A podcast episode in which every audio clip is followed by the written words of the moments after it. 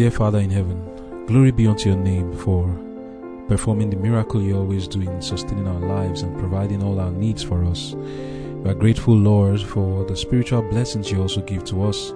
We thank you, Lord, for the heavenly agencies that have been set in place to continue to sustain our lives the ministry of the holy angels, the ministry of the Holy Spirit, and our Lord Jesus in the most holy place, interceding on our behalf continually. We are coming close to the end of time, and at such a time as this, Lord, we need your help. We need to learn to abide in you continually. I pray, Father, that as we go through the lessons we have for our devotion today, that it shall be a means for us to sustain the spirituality of our lives and that we may take this opportunity to abide in you and that we will draw from this experience and this time strength to continue our journey. Your word has promised that the thirsty soul and the soul that hungers for righteousness will be fed. Lord, please satisfy our souls. Put your words in my mouth and grant to each and every one of us of your Holy Spirit to grant us understanding and power that we may perform what we learn. In Jesus' name I've prayed. Amen.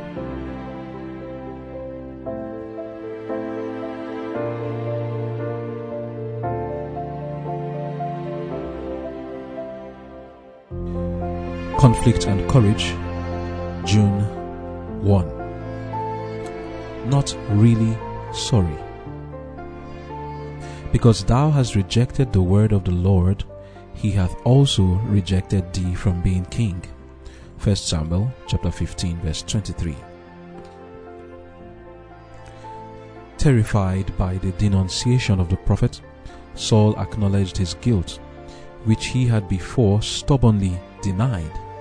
But he still persisted in casting blame upon the people, declaring that he had sinned through fear of them. It was not sorrow for sin, but fear of its penalty that actuated the king of Israel.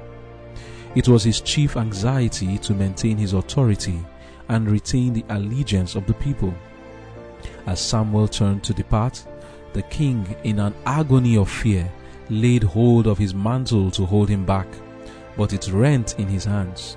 Upon this the prophet declared, The Lord had rent the kingdom of Israel from thee this day, and had given it to a neighbor of thine that is better than thou. Saul presumed upon his exaltation, and dishonored God by unbelief and disobedience. Though when first called to the throne he was humble and self distrustful, success made him self confident. The sacrificial offerings were in themselves of no value in the sight of God. They were designed to express on the part of the offerer penitence for sin and faith in Christ and to pledge future obedience to the law of God. But without penitence, faith, and an obedient heart, the offerings were worthless. When in direct violation of God's command, Saul proposed to present a sacrifice of that which God had devoted to destruction. Open contempt was shown for the divine authority. The service would have been an insult to heaven. Yet, with the sin of Saul and the result before us, how many are pursuing a similar course? While they refuse to believe and obey some requirements of the Lord, they persevere in offering up to God their formal services of religion. There is no response of the Spirit of God to such service. No matter how zealous men may be in their observance of religious ceremonies, the Lord cannot accept them if they persist in willful violation of one of His commands. Amen. The title of our devotion for today is Not Really Sorry. We are looking at the story of King Saul and the lessons that we can learn from there. So let us just get into the reading and we'll flesh out the lessons. We stopped in looking at him justifying himself when Samuel was pointing to the bleating of the sheep and the lowing of the oxen and as an evidence of his disobedience. But Saul rejected the evidence and maintained that he had obeyed the commandments of the Lord. And we learned yesterday that in doing that, Saul went into far greater sin than presumption. He sinned against the Holy Ghost by refusing to acknowledge his sin when the Holy Spirit was trying to convince him of his sin.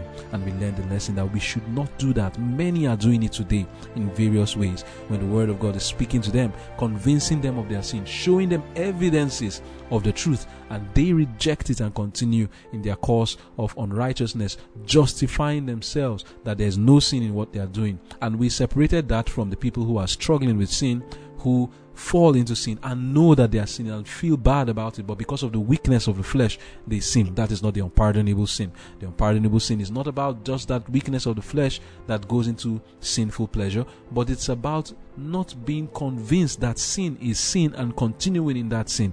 That is what the unpardonable sin is. So let us see what happened after that. Reading from 1 Samuel 15 from verse 14 it says, And Samuel said, What meaneth then this bleating of the sheep in mine ears, and the lowing of the oxen which I hear? And Saul said, They have brought them from the Amalekites, for the people spared the best of the sheep and of the oxen to sacrifice unto the Lord thy God, and the rest we have utterly destroyed. Then Samuel said unto Saul, Stay, and I will tell thee what the Lord had said to me this night. And he said unto him, Say on. And Samuel said, When thou wast little in thine own sight, was thou not made the head of the tribes of Israel? And the Lord anointed thee king over Israel. And the Lord sent thee on a journey and said, Go and utterly destroy the sinners of the Amalekites and fight against them until they be consumed. Wherefore then didst thou not obey the voice of the Lord, but didst fly upon the spoil and did evil in the sight of the Lord? And Saul said unto Samuel, Yea, I have obeyed the voice of the Lord, and have gone the way which the Lord sent me, and have brought Agag the king of Amalek, and had utterly destroyed the Amalekites. But the people took of the spoil, sheep and oxen, the chief of the things which should have been utterly destroyed, to sacrifice unto the Lord thy God in Gilgal. And Samuel said, Hath the Lord as great delight in burnt offerings and sacrifices as in obeying the voice of the Lord? Behold, to obey is better than sacrifice, and to hearken than the fat of rams. For rebellion is as the sin of witchcraft, and stubbornness is as iniquity and idolatry. Because thou hast rejected the word of the Lord, he hath also rejected thee from being king. And Saul said unto Samuel, I have sinned for I have transgressed the commandment of the Lord and the words because I feared the people and obeyed their voice. Now therefore I pray thee, pardon my sin and turn again with me that I may worship the Lord. And Samuel said unto Saul, I will not return with thee, for thou hast rejected the word of the Lord, and the Lord hath rejected thee from being king over Israel. And as Samuel turned about to go away, he laid hold, as Saul laid hold upon the skirt of his mantle, and it rent. And Samuel said unto him, The Lord hath rent the kingdom of Israel from thee this day, and hath given it to a neighbor of thine that is better than thou. And also the strength of Israel will not lie nor repent, for he is not a man that he should repent. Then he said, I have sinned, yet honor me now, I pray thee, before the elders of my people and before Israel, and turn again with me, that I may worship the Lord thy God. So Samuel turned again after Saul, and Saul worshipped the Lord. Then said Samuel, Bring ye hither to me Agag, the king of the Amalekites. And Agag came unto him delicately. And Agag said, Surely the bitterness of death is past. And Samuel said, As thy sword had made women childless, so shall thy mother be childless among women. And Samuel hewed Agag in pieces before the Lord in Gilgal. Then Samuel went to Ramah, and Saul went up to his house to Gibeah of Saul. That is the end of this event. My oh my, very tense exchange here. I can only imagine the silence and amazement of the soldiers, the lords, the elders of Israel, and also of Saul as they watched Samuel, the prophet, cut trophy King Agag into pieces and destroy him in such a decisive manner and then walk away from the place. Saul wanted to be honored before his people. Samuel was already leaving before Saul dragged him back. He felt embarrassed. He wasn't repentant at all. All he cared about was his image. Samuel had publicly rebuked him. The people saw the drama between Saul and Samuel and watched in silence they saw Saul humiliated. Saul lied that it was the people who wanted the spoil, whereas his pride was what led to the keeping of those sheep and bringing back King Agag. Was it the people that wanted King Agag? What excuse was he going to bring for that? Not until he was humiliated did he say that he had sinned. But if Saul was really repentant, he would not have requested to be honored before the people. The very fact that he wanted to be honored before the people on a matter that was a sinful thing is the greatest evidence against Saul that he was not repentant. Not even in the least. Instead of receiving honor, Samuel destroyed his trophy before his presence and went away. This that Saul did was not repentance. If we look at the exchange between Samuel and Saul, there's a lot of lessons to learn from there, which we are going to flesh out now. We've already talked about repentance, that was a fake one. But before that, I want us to look at the statements and the words that Samuel gave to Saul, telling him, To obey is better than sacrifice, and to hearken is better than the fat of rams. And he told him that stubbornness is as iniquity, and idolatry and rebellion is as the sin of witchcraft. How is this so? It is because when we follow our own imagination, we are doing what the devil wants us to do. Back to the issue of repentance now. In the book of 2 Corinthians chapter 7, reading from verse 8 to 11, we are told what true repentance is like. When Paul, the apostle, had rebuked the people of Corinth for the evil things that they had done in not dealing with sin the manner in the manner they were supposed to they repented. And their repentance led to certain actions. I'll read it now. Second corinthians 7 from verse 8 to 11 it says for though i made you sorry with a letter i do not repent though i did repent. For i perceived that the same epistle had made you sorry though it were but for a season. Now i rejoice not that you were made sorry but that you sorrowed to repentance. For you were made sorry after a godly manner that you might receive damage by us in nothing for godly sorrow worketh repentance unto salvation, not to be repented of, but the sorrow of the world worketh death. For behold, this selfsame thing, that you sorrowed after a godly sort, what carefulness is wrought in you, yea, what clearing of yourselves, yea, what indignation, yea, what fear, yea, what vehement desire, yea, what zeal, Yea, what revenge! In all things you have approved yourselves to be clear in this matter. Brothers and sisters, this is what true repentance is like. If one is truly repentant, there will be sorrow for sin and a kind of loathfulness for the sin, and you will not want to receive any glory from the sin. Saul had a very strange obsession with wanting to receive the praise of men. The only reason I can see for this is a low self esteem and perhaps a strong desire for getting pleasure from vanity. There were some people who rejected Saul, remember, when he was made king. In 1 Samuel 10, reading from verse 20, it says, And when Samuel had caused all the tribes of Israel to come near, the tribe of Benjamin was taken. When he had caused the tribe of Benjamin to come near by their families, the family of Matri was taken, and Saul, the son of Kish, was taken. And when they sought him, he could not be found. Therefore they inquired of the Lord further, if the man should yet come thither. And the Lord answered, Behold, he had hid himself among the stuff. That Saul, he was so timid and ashamed that he hid himself when he was chosen to be king. And they ran and fetched him thence. And when he stood among the people, he was higher than any of the people from his shoulders upward. And Samuel said to all the people, See ye him whom the Lord hath chosen that there is none like him among the people. And all the people shouted and said, God save the king. Verse 26 says, And Saul also went home to Gibeah, and there were, went with him a band of men whose hearts God had touched. But the children of Belial said, How shall this man save us? And they despised him, that is, they despised Saul, and brought him no presents. But Saul held his peace. You see, Saul was a timid man once upon a time. He feared to stand among the people. He feared to take upon himself the responsibility of being king. He understood how heavy it was. But time had passed and he had become self-confident. He had even he was even rejected by some people, but the Lord exalted him and lifted him up. This alone should have been a source of joy for him. But Saul wanted more than the appraisal and approval of the Almighty God. He was always self centered and wanting to prove himself to the people.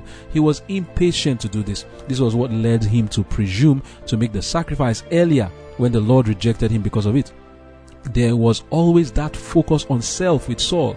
His image was what he was so concerned about. His image before the people was more important to him than his standing with God. This is how it is with many today. They care what people say about them. They are worried when they are not approved by men, and it leads them to do many evil things. Saul always spoke of his glory, his glory, his glory. The other time when they wanted to fight the Philistines, he said, Ah, I, I want to avenge myself of the Philistines. It was God's battle, it was not his battle. He was so sensitive to his image and how he was perceived. He thought that his respect came from showing off and from display, hence, he was always trying to show off. Why didn't he kill King Agag? It was for this same purpose. He wanted to use King Agag as a means to gain praise and respect from the people and parade King Agag as a trophy and show them his great conquest. Brothers and sisters, we must be careful lest we be like Saul. If the Lord has been pleased to place you and to raise you in a high position from your low estate, and He is honoring you and giving you a prestigious position, let us not raise ourselves against the Lord. Also, let us be careful not to do the same to people who have helped us to get to where we are. You see, when we take the quick and easy road to success, it may lead us to power and short term gains, but eventually we will be destroyed. In the case of Saul, we realize that at the first instance, he had that self distrust, but he lost it. We read in Conflict and Courage, page 158, paragraph 4, it says, Though when first called to the throne he was humble and self distrustful, success made him self confident. End of quote. Do you know, do you remember that we have been talking about self distrust for a very long time? Whenever God calls us to do any work, we must distrust self. And I want to repeat that. The difference between self distrust and self confidence is that self distrust sees in itself no ability to perform the work of God and then it doesn't run away from the responsibility, but rather takes the responsibility, but with confidence in God. And this confidence in God is shown by following the Lord's directions implicitly, mistrusting and distrusting self, so that your own imaginations and your own ways are dropped because you are not confident that your own things and your ways of seeing things is right and you're not confident that if you perform things the way you want to perform it it will work because of that, you have more confidence in God and feel like and believe that God's ways will work and not your ways. Then, in self distrust, you drop your ways and follow God's ways. Saul, at the beginning of his journey with the Lord, was doing that. He was self distrustful, doing exactly what the Lord had said. But the victories the Lord had given him, he had started to attribute it to himself. You know that the devil will always tempt us to do that. Have you ever been in that situation where you finish something, maybe whatever work it is, and there's a thought that comes to your mind that makes you feel like, hmm, you have just achieved something great. There's a thought that comes to the mind that makes you feel like your hands have helped you to achieve this thing. Do you see how good you are? And some people can come and praise you. Be careful. Do not take to yourself glory that doesn't belong to you, but because it will lead to self confidence and you will start thinking that it's your power and your mind that has achieved that thing for you. Saul fell into that trap. The devil will suggest it, even if nobody tells you. He will bring it to your mind and make you feel, wow, do you see how good you are? See how you just answered this question now? See how you just did this work now with your own hands? You're so good. And then the confidence that you didn't have in self before will come up and you lose confidence in God. And you, do you know how it shows? You stop to pray. Whenever you want to perform an act, you don't pray. And even if you do pray, it is just formality. You're actually depending on yourself to do it. In our innermost part of our hearts, we must always remember that I can do nothing without the Lord and trust in Him rather than trusting himself. Saul was impatient. He was trusting in himself that time when he made that sacrifice. That sacrifice was just formality. And that was why he trusted himself to make the sacrifice and then go to war. We must be careful. That was Saul's downfall. That self confidence was his downfall. And instead of repenting genuinely, he did not. He justified himself and he was more concerned about his image, and that was why he told Samuel, Come and honor me before the people. Something serious was being talked about here that the Lord has rejected you, and all you cared about, that's King Saul now, was to honor yourself before the people. And what was, was he honoring himself for? The same sin that he committed now he wanted Samuel to honor him for something that he was just told now was a sin. If he was really repentant, he wouldn't have told Samuel to do that. But he was careful about his image And then he said, Let me not lose everything. Samuel, come and honor me before the people.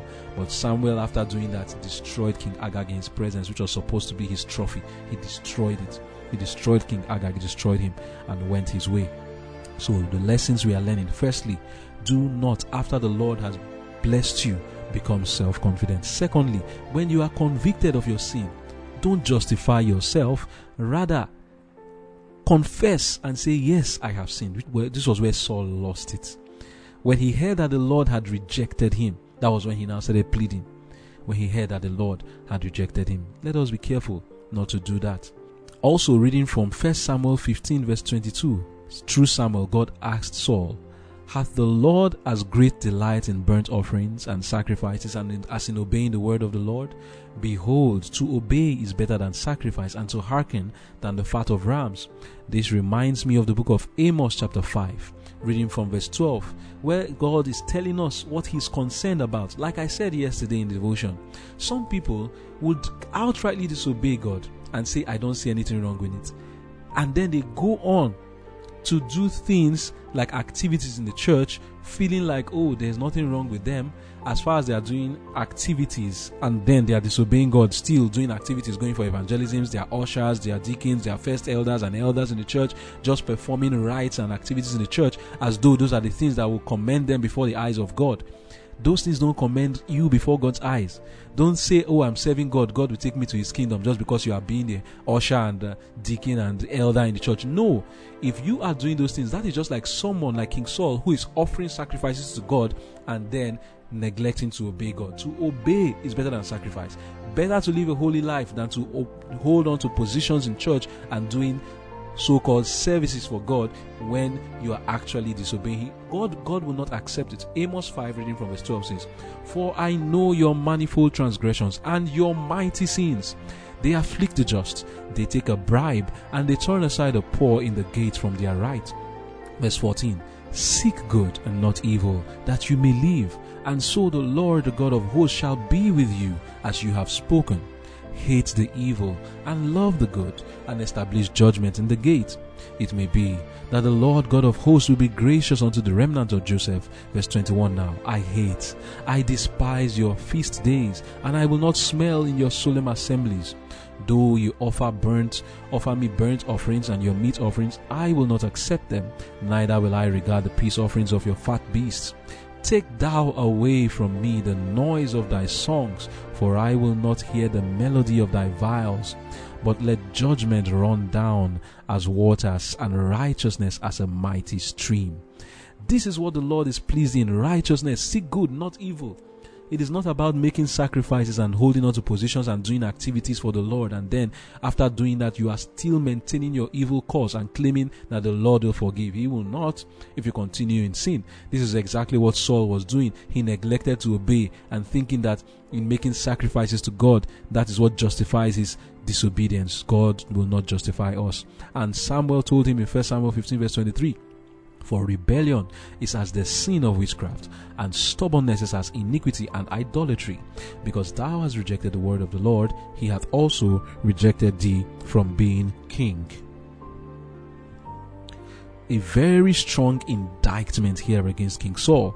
Why is it that Samuel is accusing Saul of witchcraft? Strong words, idolatry, rebellion. Well, well, let us try and understand what this really means. Do you know that every act we perform, we are either under the power of the Holy Spirit or the power of an evil spirit? There is nothing that we do that is our own imagination or just our own act. We are either influenced by God or we are influenced by the devil. So, what is witchcraft? Witchcraft simply means to consult demons and hear instructions from them and carry out the instructions. When we see people who are witches, they have communications with demons and with devils and Satan, let's just say, and his evil angels. And they follow the instructions of Satan. That is what witchcraft is. But many do not understand that this witchcraft, which is spiritualism of today, happens in various ways to us. The devil doesn't just come to us when we ask of him he comes to us in secret ways like he did to Eve. Eve did not ask to talk to Satan, but Satan talked to her. And many of us too are receiving instructions from demons. We are involved in witchcraft just like King Saul, but we don't know it. when we follow the imagination of our own hearts, we are verily involved in witchcraft, and that was what King Saul was doing. Who was it that suggested to King Saul to spare King Agag? Was it his imagination? That's what he thinks. It was not his imagination, it was the devil. Reading from Desire of Ages, page 324, paragraph 1, it says, We must inevitably be under the control of the one or the other of the two great powers that are contending for the supremacy of the world. It is not necessary for us to deliberately choose the service of the kingdom of darkness in order to come under its dominion. We have only to neglect to ally ourselves with the kingdom of light. If we do not cooperate with the heavenly agencies, just like Saul did not, Satan will take possession of the heart and will make it his abiding place. The only defense against evil is the indwelling of Christ in the heart through faith in his righteousness. Unless we become vitally connected with God, we can never resist the unhallowed effects of self love, self indulgence, and temptation to sin. We may leave off many bad habits. For the time, we may part company with Satan. But without a vital connection with God, through, through the surrender of ourselves to Him, moment by moment, we shall be overcome. Without a personal acquaintance with Christ and a continual communion, we are at the mercy of the enemy and shall do his bidding at the end. End of quote.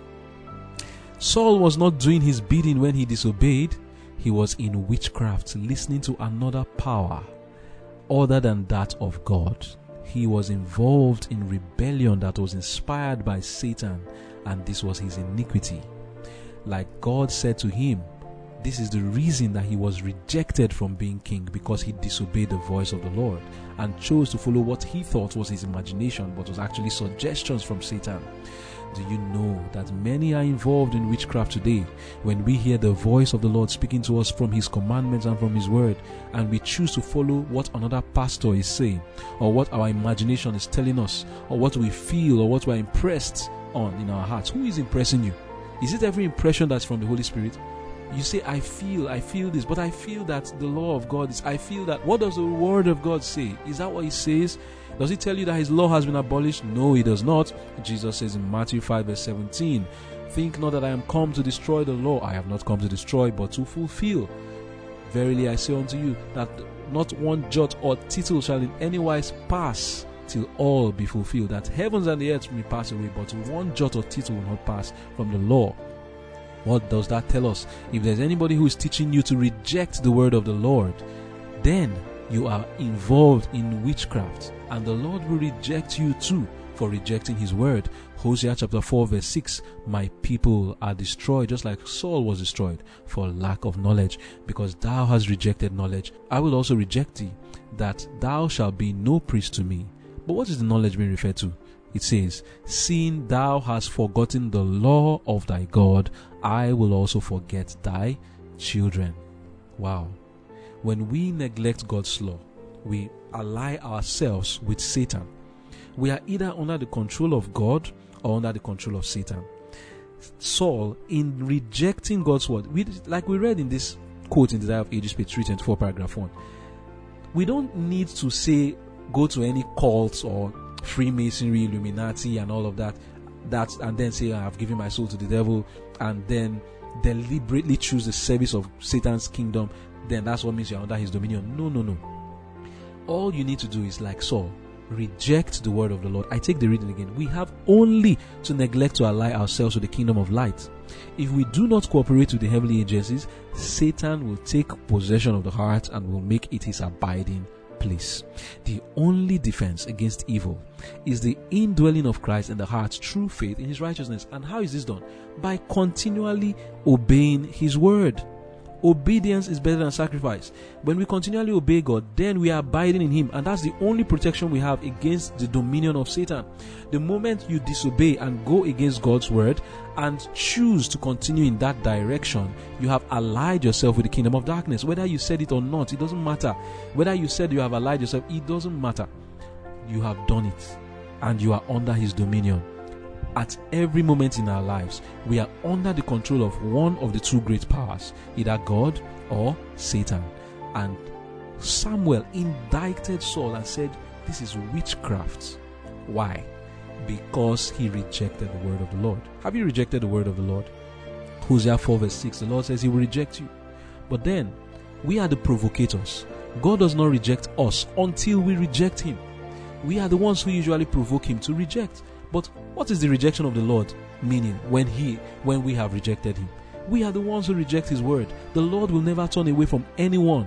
We are the ones who usually turn away from him and leave him with no choice than to remain where he is.